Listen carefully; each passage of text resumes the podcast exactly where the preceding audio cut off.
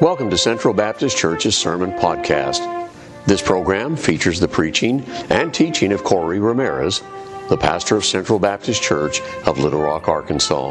In God's Word, you will find the encouragement needed for today. And now, here is Pastor Ramirez what a Christian should be. And uh, the Beatitudes is what they're known as. That word blessed, uh, let's go to Matthew chapter 5 this morning and join me in the book of Matthew. And Matthew chapter 5, you'll notice the word blessed uh, used throughout the Beatitudes from verse 3 on down. That word blessed means to be happy. Uh, it means to be blissful, filled with bliss, or to be filled with joy. And some have said that this passage here is the key to happiness uh, God's key to happiness. Not, not the world's key to happiness, but God's key to happiness. And if we uh, not only understand this, we will find the happiness that God has for us today. Not, not just for the future, but happiness today. And our passage this morning in Matthew chapter 5 is verse 4. Verse 4 says, Blessed are they that mourn. You could put happy there. Happy are they that mourn, for they shall be comforted. Happy are they that mourn. Okay, let me start this here because uh, this is an interesting statement, is it not? Uh, we don't associate happiness with mourning usually. We, we associate the opposite. But the Bible tells us that we can be joyful or find joy in our mourning or in our grief uh, from God. So let me start with this. I wish I could tell you that you will never hurt in life. I wish I could tell you that you'll never be filled with sorrow. And this morning as a pastor, I wish I could tell everyone here that you'll never grieve.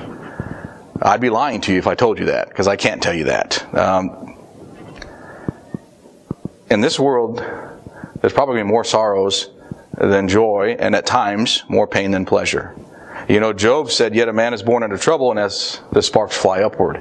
Now, that's not to discourage us, that's just to see the reality of life. We're going to have some difficult days. Gonna, there's going to be some mourning and some grief as we go forward. So, what is it to mourn? What is it to mourn? This word here, we're talking about mourning.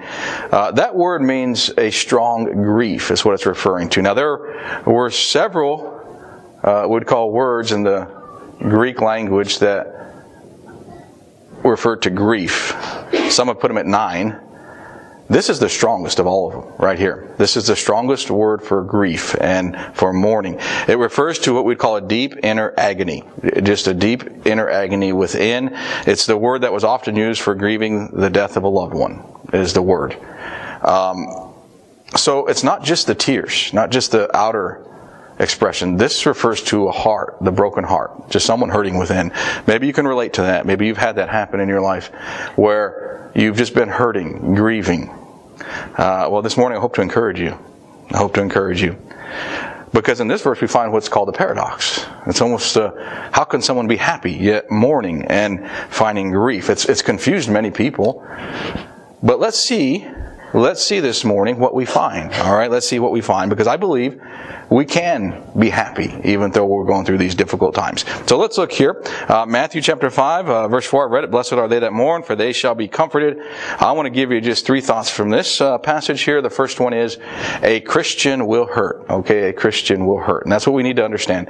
There are going to be times of pain and times of suffering. First off, uh, no Christian ex- is exempt from difficulties and from grieving and mourning. Now we have what we call first a general sorrow. That's what I'm talking about first, a general sorrow. This is grieving uh, due to uh, I guess you could say living in a sinful world. You know, sin has tainted this world, and that's what creates the problems we find in our world today. And so we have sorrow because of these trials and troubles. And, and so there are many things that we can grieve because of. And let me give you a few. Uh, we can grieve because of our concerns. You know, you're concerned for yourself, maybe, or someone else. You can grieve over those. We can grieve due to disappointments. Uh, something happens that we, we're disappointed, and we can grieve. Uh, we can grieve due to fears. You know, we're afraid of something, and it causes us to, to grieve and to mourn even. Uh, how about loneliness? Some grieve because they they, they feel being alone and they, they think they're alone in this world. Uh, loss, obviously, is one. Uh, we think of that. That creates some grief. And usually what happens is uh, we begin to hurt, right? And the tears come. Now, there's nothing wrong with tears. Let me point that out to you. There's nothing wrong with crying. You know it's natural to cry? Uh, tears release the pain within, is what they do. It's natural to cry. Those that withhold them or try to keep them back, uh, you know, they, they pen, that's pent up. That, that can, uh, studies have shown it can not only hurt, harm you physically, but it's good emotionally and spiritually as far as having tears. You know, Abraham wept when Sarah died. Bible tells us that. It also tells us that David cried upon the death of his children. He cried several times. We find that in scriptures. Uh, Jesus wept at the grave of Lazarus. All right. So there's nothing wrong with weeping. There's nothing wrong. That's that's the expression of our grief uh, and our mourning. So it's okay to cry. It's okay to grieve. Actually, it's probably good to grieve and to have that time of mourning.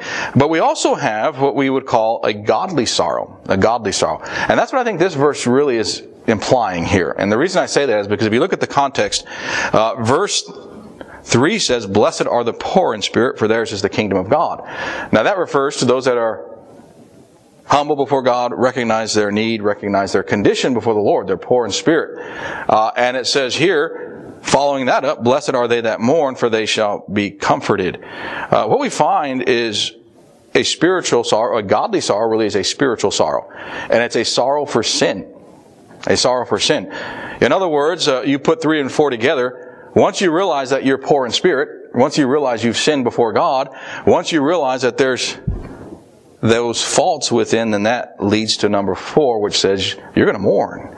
You're going to grieve because of the sin that's within your heart and the sin that's in your life and, the sin that's there. And so what we find is this is referring to what we'd call a spiritual sorrow, a, spiritual sorrow. And uh, as I go through this message, I, I, will give you some thoughts on the general sorrow to encourage you this morning, but I want to focus also on the spiritual sorrow, the, the, the grieving because of the sin that we have in our life before God. Now, first off, there's personal sin. Personal sin, right? That's when you recognize you really are poor in spirit and you realize, you know, I've sinned against God. Uh, what is sin? Sin is the transgression of God's law, according to 1 John. That's what sin is, is when you sin against God. And that's when you come to that understanding that, hey, I have disobeyed God.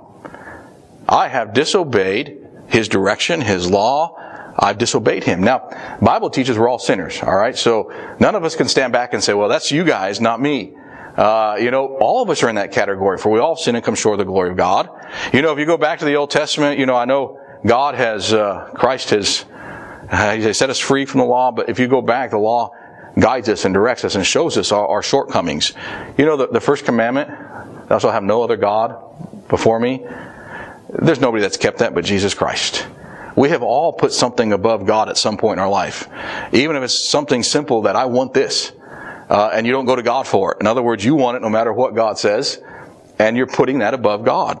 We've all done that. We've all been guilty of that. So we don't even need to go through the rest of the commandments. We've all been guilty of that. Uh, you see what it is? That's sin. And, and once we recognize that, that tells us we're poor in spirit.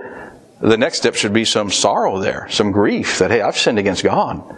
Not just against someone else, but I've sinned against uh, my Creator. I've sinned against God. And you think about sin, there could be past sin that will grieve you, past sin. Uh, there can be the thought of just the personal unworthiness before God that can grieve us and cause us to understand our situation. Uh, here's the second one. How about public sin? What I mean by this is this would be the sins of a nation. Maybe the sins of a church or the sins of a city. Uh, turn if you would to Luke chapter 19. Let me show you what a little a passage here on Jesus Christ, Luke chapter 19.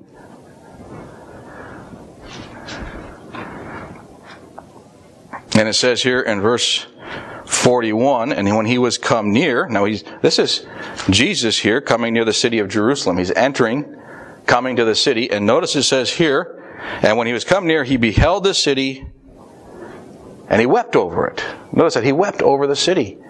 And then it goes on to explain, it says, If thou hadst known even thou, at least in this day, the things which belong unto thy peace, but now they are hid from thine eyes. For the day shall come upon thee that thine enemy shall cast a trench about thee, encompass thee round, and keep thee on every side, and shall lay thee even with the ground, and thy children within thee, and they shall not leave in thee one stone upon another, because thou knowest not the time of thy visitation.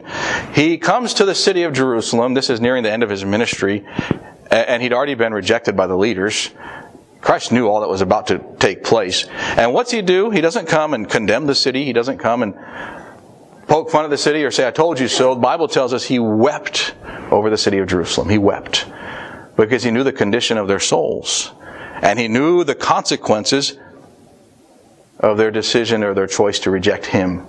And he knew it wasn't good. See, he wept for the city. Maybe here this morning, you're grieving. Maybe for our nation. You know, I grieve for our country. There are some decisions being made by some people. Now, I'm not talking about preferences. I'm talking about sin here. There are some decisions made in our nation that I think we should grieve over as Christians. We should say, you know, that's not good. That is not good. That's against the Bible. That's against God's teachings. And also, you know, you don't have to be a prophet to know the consequences of some of these decisions. You don't have to be a prophet to know that if we reject God, we can't expect His blessings upon our land. We can't expect Him to continue to bless us. So I think as, a, as Christians, we should grieve when we see this. We should grieve when we find out that this is taking place and this is happening. And so that's something I think that we should grieve. That's a, that's a spiritual sorrow that we grieve maybe over our city even. You know, I think it's terrible. I think it's terrible that, you know, murder is at a, is, a, is at a high in our country. Isn't that terrible to think that people have no regard for life? I guess we can get back to abortion even. Uh, uh you know, you go all the way. The disregard for life in our country should grieve us. Obviously, we want to stay safe ourselves, but just in general, that lives are being taken because people just get upset at somebody and they, they react. There's just no regard for life. That should grieve us. And, and, that's sin. Folks, that's what this is referring to, a spiritual sorrow, a grieving for sin. And so maybe this morning you're grieving for your city. Maybe you're grieving for the nation or grieving for churches. I see churches that I grieve for that I, churches I, I believe were once strong churches that have compromised in some areas. I, I just grieve. It's too bad that they've gone that direction. So, Here's the point of this first thought here. A Christian should be able to mourn. All right. You should be able to mourn. You should understand it's okay to mourn, first off, as far as general sorrow. And second, once you recognize that there's sin, then you should mourn for that. You should be sorry for the sin that's there. So that leads me to my second thought on a Christian being able to mourn. A Christian has help. Okay? A Christian's help. If I had to end the message here, wouldn't that be terrible? We just, I mean, we gotta go home and mourn and weep and cry. Uh, praise God, we don't have to end here. Praise God that, that we find that there's help. And that leads us to the second half of this beatitude here, and that's the comfort. All right, that's the comfort. So let's talk first about the general sorrow that's in this world today. The general sorrow. Maybe you're experiencing some of that. Uh, maybe you're here. Maybe there's someone here that's mourning today. Maybe you're grieving. Maybe you're hurt uh, over some situation. Maybe someone in your life. Maybe things happening in your life. Maybe you're mourning and you're wondering, well, what can I do? Uh, where can I go? Uh, to whom can I turn? Is there help? Is there help? And, and, my answer for you as a pastor is yes, there is. There is help. And that's what I want to show you here this morning. First off, God cares for you. God cares for everyone here. Let me point that out. God cares for you. Let's go over to Matthew chapter 11. Okay? Matthew chapter 11. And let's look at verses 28 through 30. Matthew chapter 11, uh, verse 28. It says here, Come unto me, all ye that labor and are heavy laden, and I will give you rest. Take my yoke upon you, learn of me, for I am meek and lowly in heart, Ye shall find rest unto your souls, for my yoke is easy and my burden is light. All right, so here we have Jesus Christ giving what we would call, I call this a great invitation to everyone to come unto me. Come unto me. And we have him breaking it up into two categories here. He says, Come unto me, all you that labor, is the first category. And this is referring to those who work and those who toil. It's actually working, uh, referring to it just an extensive labor, an extensive work. He says, Come unto me, all ye that labor. Now, in this passage, what we find here is he is referring to what we would call a laboring. Obviously, God will help us physically, but how about spiritually? A laboring. You know, before I was saved, I was under the impression that I had to do good deeds to get to heaven. I was laboring, is what I was doing. I was working, thinking that I could be good enough. I praise the Lord that He opened my eyes up, and I, at a young age, I realized it's not me, it's Him. It's not what I can do, it's what He already did on the cross. And I don't have to labor, I don't have to work, I got to receive the gift that he offers. And that's John 3:16. For God so loved the world that he gave his only begotten son that whosoever believeth in him should not perish but have everlasting life. You see Christ says, "Come unto me, all ye that labor." You don't have to work for this. No amount of work you do can allow you to enter into heaven anyway. Your works are tainted with sin. Nobody here can work enough. Nobody can gain enough money. Nobody can gain enough what we'd call achievements to appease God. We need God's forgiveness. And we need to receive the gift of Jesus Christ. You know, this morning, uh, that's where it begins, by the way. If you want the comfort of God, it begins with Christ. And I hope and pray everyone here has received that gift of salvation. Not the joining a church, not being baptized, not doing more good deeds than bad deeds, but receiving Christ into your heart as your Savior, understanding you've sinned against God. And when you come to that understanding, understanding that you need God. See, that's what this spiritual sorrow is. You, you, we'll talk about how it leads to repentance here in a minute. How you need God. And, and because you need God, you're going to look to Him. And that's what we find here, that, that mourning, that sorrow that gets to the point that I need God. You know, if you're saved here, you, you've been to that point where you said, I need God's forgiveness. I need to be saved. If you're not saved here this morning, if you've never received Christ as your Savior, that's something you can take care of today. If God's working in your heart and He's shown you that you need Him, you need His forgiveness, you need to receive Christ as your Savior, and you need to set aside whatever works that you have trusted in or whatever you're doing and believe on Him, that's the next step. That's the faith. That's believing on Christ, receiving Christ into your heart. So understanding you're a sinner. You know, people talk about repentance. We'll talk about that here in a minute. That just means a change of mind, a change of direction. In other words, I'm no longer going to trust in these. I'm going to turn to God and put my faith in Him and receive Him. You know, I hope and pray you're saved here this morning, that you've received Christ as your Savior, because that's where the comfort begins. You know, there are a lot of people that are grieving today, and, and they're, the way I like to express it is they're on their own. They don't have God. You know, I, I have grieved, as the passage has talked about, I've grieved. And I couldn't imagine doing it without God. I, I just couldn't imagine it. You don't have to do it without God, okay? You don't have to do it on your own. You can be saved, you can receive Christ, and God will be your heavenly Father, and you'll be brought into His family. So I encourage you to each one examine their heart, make sure that they're saved here this morning. But how do you get this help, alright? How do you get what we'd call help from God if you have what we'd call a general sorrow? Maybe here this morning, you know, Christians hurt and you're saved and you maybe had some difficulties or maybe there's some times of grief. Well, how do you get God's help? That's what we want to talk about here for just a moment. Uh, I believe first off, you got to go to God. All right. Let's go over in Matthew. Let me point out Matthew chapter 14. Matthew chapter 14. I'll not read the entire passage, uh, but beginning in verse 1, we have the account of the death of John the Baptist. All right, he was taken uh, Herod executed him because he disagreed politically with his stance. Executed John because John took a stand against sin. So he had him executed. Let me point out to you though, verse 12 of what took place after John died. After John died. It says here, and his disciples, referring to John's disciples, his followers, came and took up the body and buried it and went and told Jesus. Went and told Jesus. Notice where they went. They didn't go home. They didn't go to tell their family members. They went to Christ. They went to Jesus and told him. We find in the rest of the scriptures that it's believed, obviously he accepted them and they ended up following him. Where you go with your problem is important. All right, where you go with your grief is important. Uh, you can choose to hold on to it and just keep it inside. You can choose to find other ways to try to help with it, remedy it. Uh, some will turn to alcohol, some will turn to drugs, just kind of, I guess you would say, to mask the grief. Folks, you can go to Christ for help. And that's what we find with the disciples of John. They went to Christ is who they went to. And that leads us to Philippians next. I want to show out in Philippians chapter 4, show you a passage here of what we find. Philippians chapter 4. And we'll look at verse 6 here this morning, Philippians chapter 4. He says here in verse 6, Be careful for nothing, but in everything by prayer and supplication with thanksgiving, let your requests be made known unto God. That word careful is referring to like a worry, uh, you know, a fretting. Be careful for nothing. Man, I tell you, I wish I could tell you I, I follow this verse. Every time I read this verse, I get convicted because there's something I'm worrying about or thinking over. He says, be careful for nothing. Take your concerns to God. In prayer and supplication with thanksgiving, let your requests be made known unto God. You see, this morning, if you're hurting, if you're grieving, God wants to hear that. God's there for you. He, he, he will hear. He will listen. But you gotta go to Him. You gotta go to Him. Take your request to Him. Take your concerns to God. And then, uh, of course, we find one more. 1 Peter 5 verse 7 talks about casting all your care upon Him, for He careth for you. 1 Peter 5 verse 7.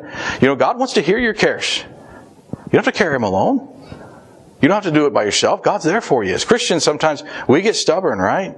We, we, get stubborn. I tell my wife, I'm not stubborn. I tell her I'm steadfast, is what I tell her. And she don't believe me either. But uh, we get stubborn and we hold on to things and we think we can get it there by ourselves. And then usually what happens is uh, we get to the point where we have to take them to God because we get discouraged, depressed, or we run to the point where we just need the help. It's best to start with God from the beginning, right? And, and to go with God and say, God, help me, help me carry this now.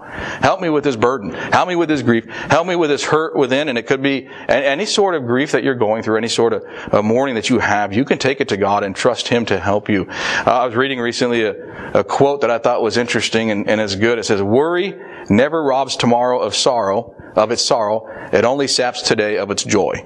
And I thought that's good because that's usually what happens. You worry over things and, and, and they're still there tomorrow, but we just ruin our life today or hurt our life today because we uh, are no longer joyful. So that's general sorrow. How about godly sorrow? When, when we're sorry, sorry because of sin, what should we do with that? Let's go over to 2 Corinthians chapter 7. And let's look at this passage real quick, 2 Corinthians chapter 7. I want to show you what we find here concerning sorrow of sin and what to do with it and how it works in our heart. 2 Corinthians chapter 7 is where we find what we call godly sorrow or spiritual sorrow because of sin. Verse 10 he says here. Let me go back, get a little bit more context. Verse 6 Nevertheless, God that comforteth those that are cast down comforted us by the coming of Titus. Isn't it wonderful to know that God comforts those that are cast down, those that are discouraged, those that are hurting? And then he says here in verse 7, and not by his coming only, but by the consolation wherewith he was comforted in you, when he told us your earnest desire, your mourning, your fervent mind toward me, so that I rejoice the more. For though I made you sorry with a letter, he says, I do not repent, though I did re- did repent, for I perceive that the same epistle hath made you sorry, though it were but for a season.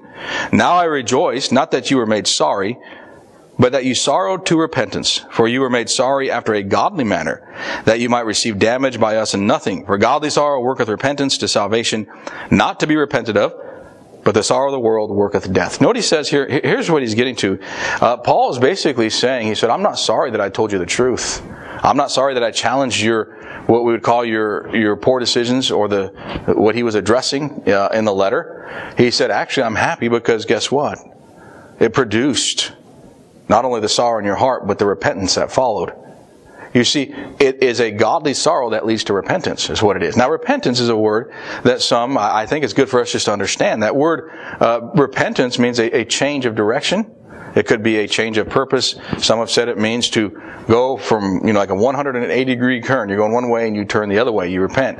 It's a turning of direction. And he says here, he says that that sorrow, is what led them to repentance. In other words, it's that sorrow within. They realized that they were wrong, and that's what changed their direction. You know, by the way, you can't change directions if you don't know if you're going the wrong direction, right? If you think you're fine, you think you're going the right direction, you're going to keep going. It's when you realize, hey, I've gone the wrong direction, when you turn around and go back. I have made the mistake driving of going the wrong direction. And for a few minutes I thought I was fine. And then I realized, hey, wait, you know, this doesn't look familiar. Where, where are we at? Turn around and go back. What's the same with our spiritual life? It's not until we realize that we have this sin, and that's what God does. He works in our heart to produce that spiritual sorrow where we say, you know, I have done wrong against God. I have done wrong against Him. I need to change directions and I need to go to Him. Seek His forgiveness. That's that repentance, going to God, seeking His forgiveness. Now, that begins with salvation. We've talked about that already. That begins with salvation, understanding that we've sinned against God and, and turning to Him for His forgiveness. But you know, also after we're saved, once we make mistakes, that sorrow, that mourning in the heart, should cause us to go to God and seek His forgiveness for that mistake. It should. You see, when we sin against God, we should want His forgiveness. We should want to make things right with Him because once you're saved, you're not going to lose your salvation. I believe God will preserve you. I believe God keeps you. I do believe that. The Bible teaches, you know, we didn't earn salvation to begin with. You're not going to be able to keep it on your works afterwards. God has given you salvation. It's a gift of God's grace. Once you have it, it's yours.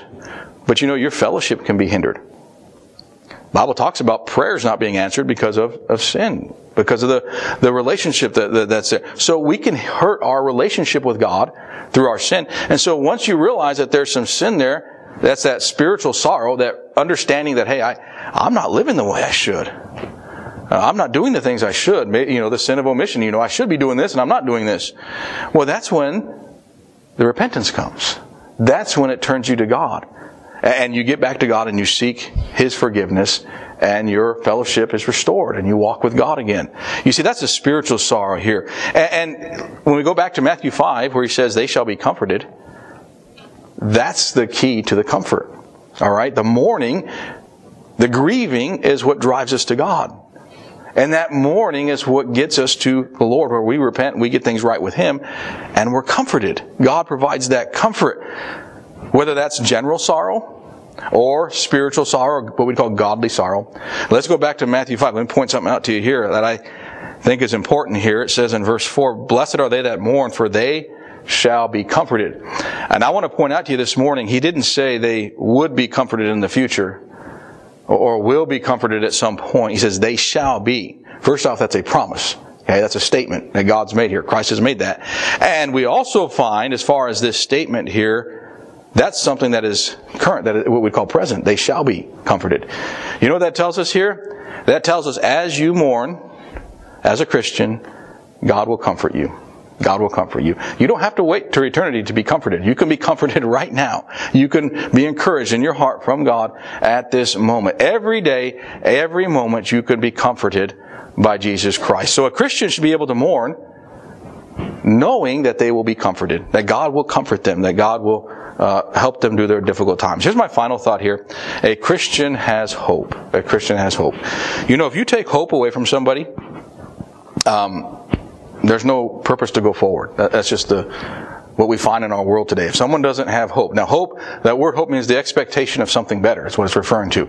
If someone doesn't think that there's anything better out there or that things are going to get better, then they're going to struggle.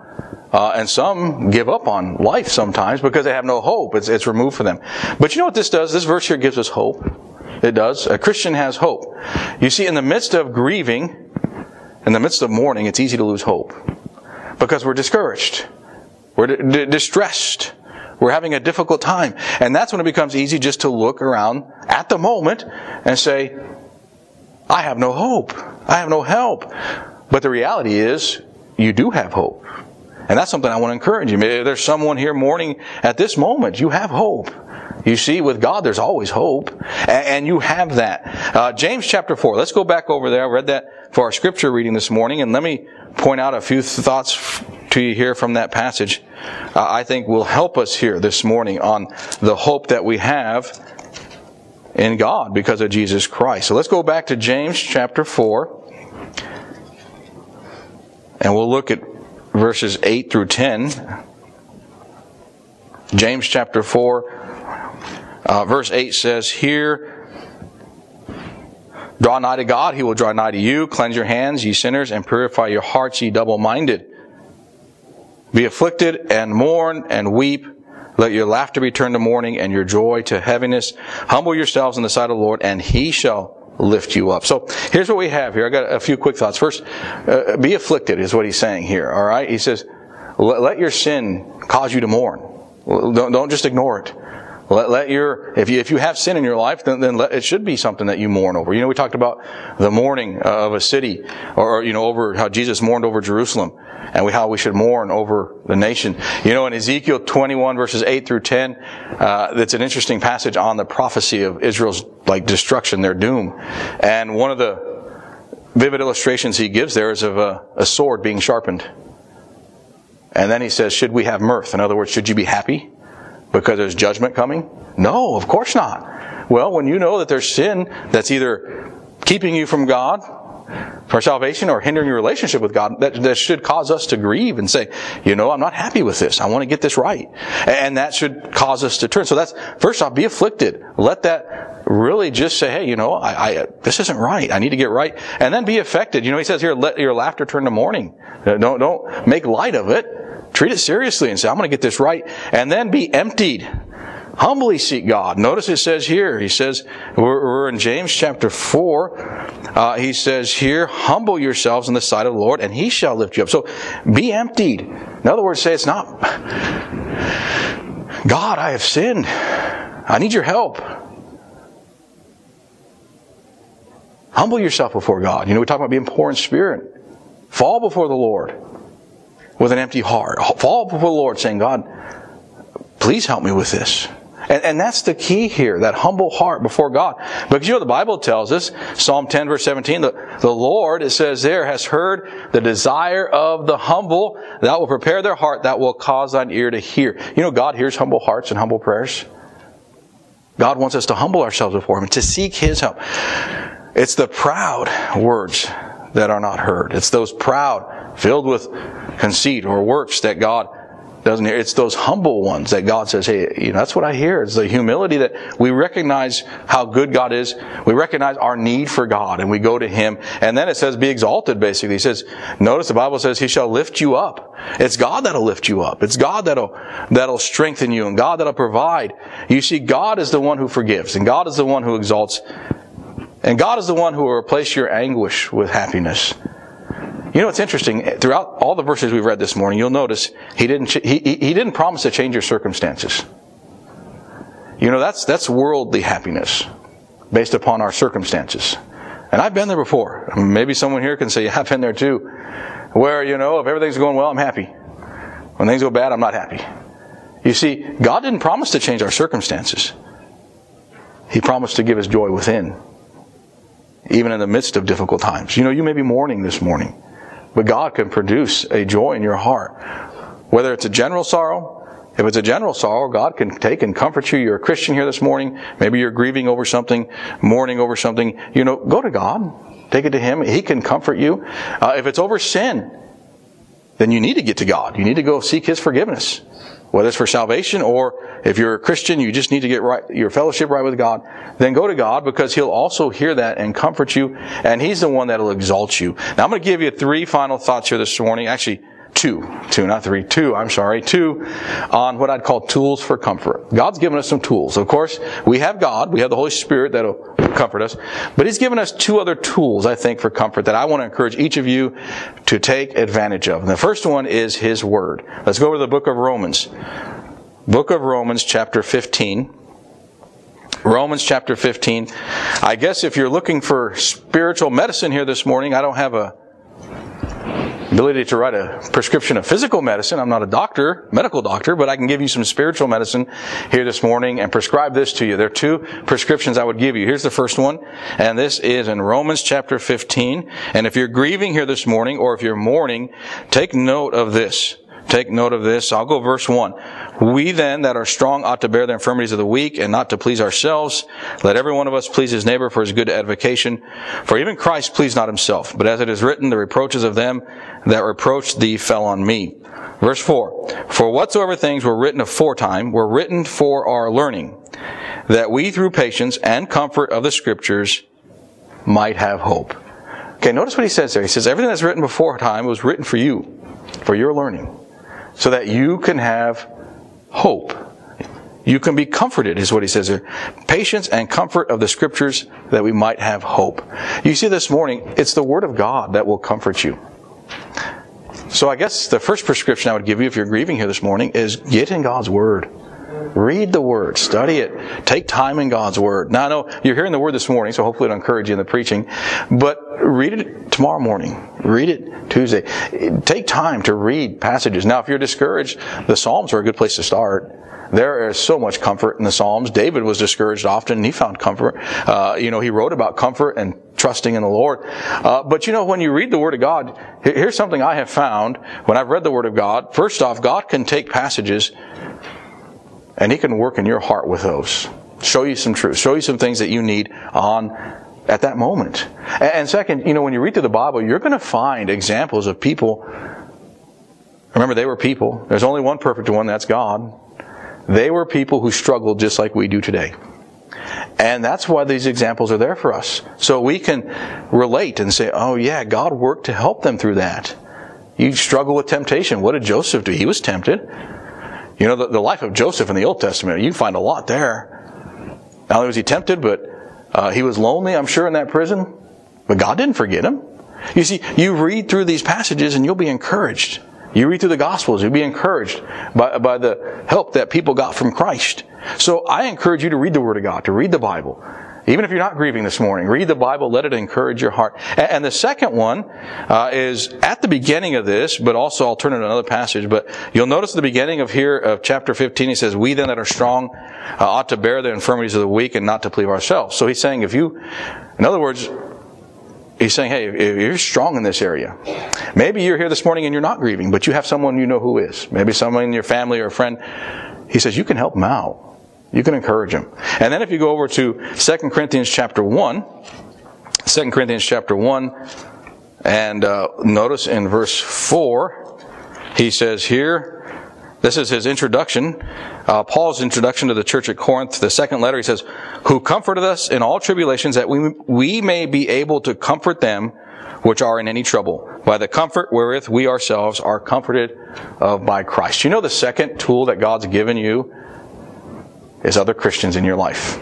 That's the second tool that God's given you here this morning is other Christians, other believers that can be an encouragement to you.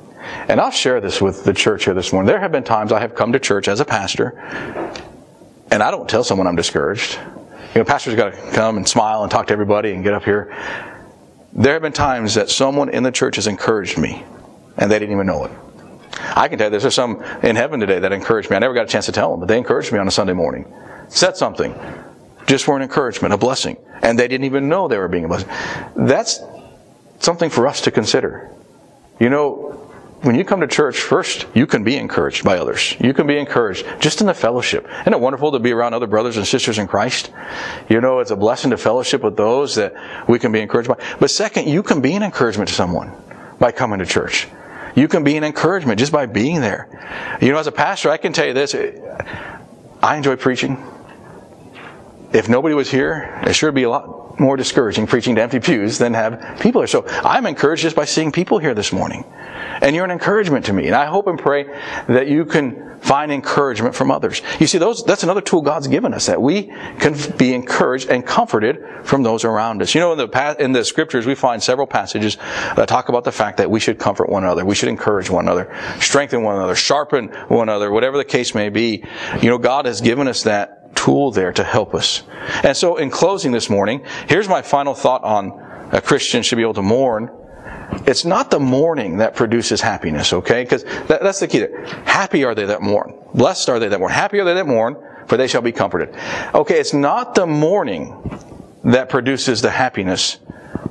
It's the consolation that produces that happiness. In other words, you're not happy because you're mourning.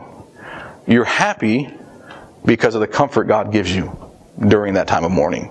You're happy because the comfort that God gives to your heart as you grieve. The comfort that God gives when you seek Him. That's what produces the happiness. That produces the joy. And so we don't go out looking for grief, all right, as Christians. Uh, we're not to go out and look for difficult times or, or to grieve. But when the grieving comes, we understand as a Christian, we, we grieve and we go to God. And it's God who comforts. It's God who provides that comfort. And God is the one who will take care of our hearts and provide what we need on a daily basis. So this morning, maybe you're mourning here this morning. Maybe there's a, someone here who has what I'd call the general mourning. Maybe you're mourning or grieving over something, uh, generally speaking. And, and this morning, I hope and pray you, you take that to God. You go to God with that and you seek His comfort. Ask Him to comfort you. I believe He'll answer that. He'll, answer that prayer. Maybe you're here this morning and it's a, a spiritual sorrow.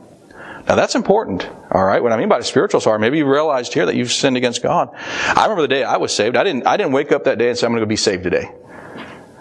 It was in the middle of a message. It just hit me. I have sinned against God and I need to get this right. And it was a spiritual sorrow that just struck me. Maybe there's someone here that has had that happen to you this morning that you've realized, well, I've sinned against God and I haven't got that settled. I've been trying to be good. I've been trying to do this. I, have lived a good life, but you know what? I haven't repented and believed on Christ. I haven't taken care of that. I've been trusting what I can do. I've been trusting my works. This morning, maybe you're here and that's something you can get settled. All right. That's something you can receive Christ as your Savior and your spiritual sorrow can be turned into happiness and to joy. You've been listening to the preaching of Pastor Ramirez of Central Baptist Church of Little Rock, Arkansas. We hope today's message encouraged you. If you would like more information about Pastor Ramirez or Central Baptist Church, please visit our website, centralbaptistchurch.org. Thank you for listening today. Be sure to join us again for another message from God's Word.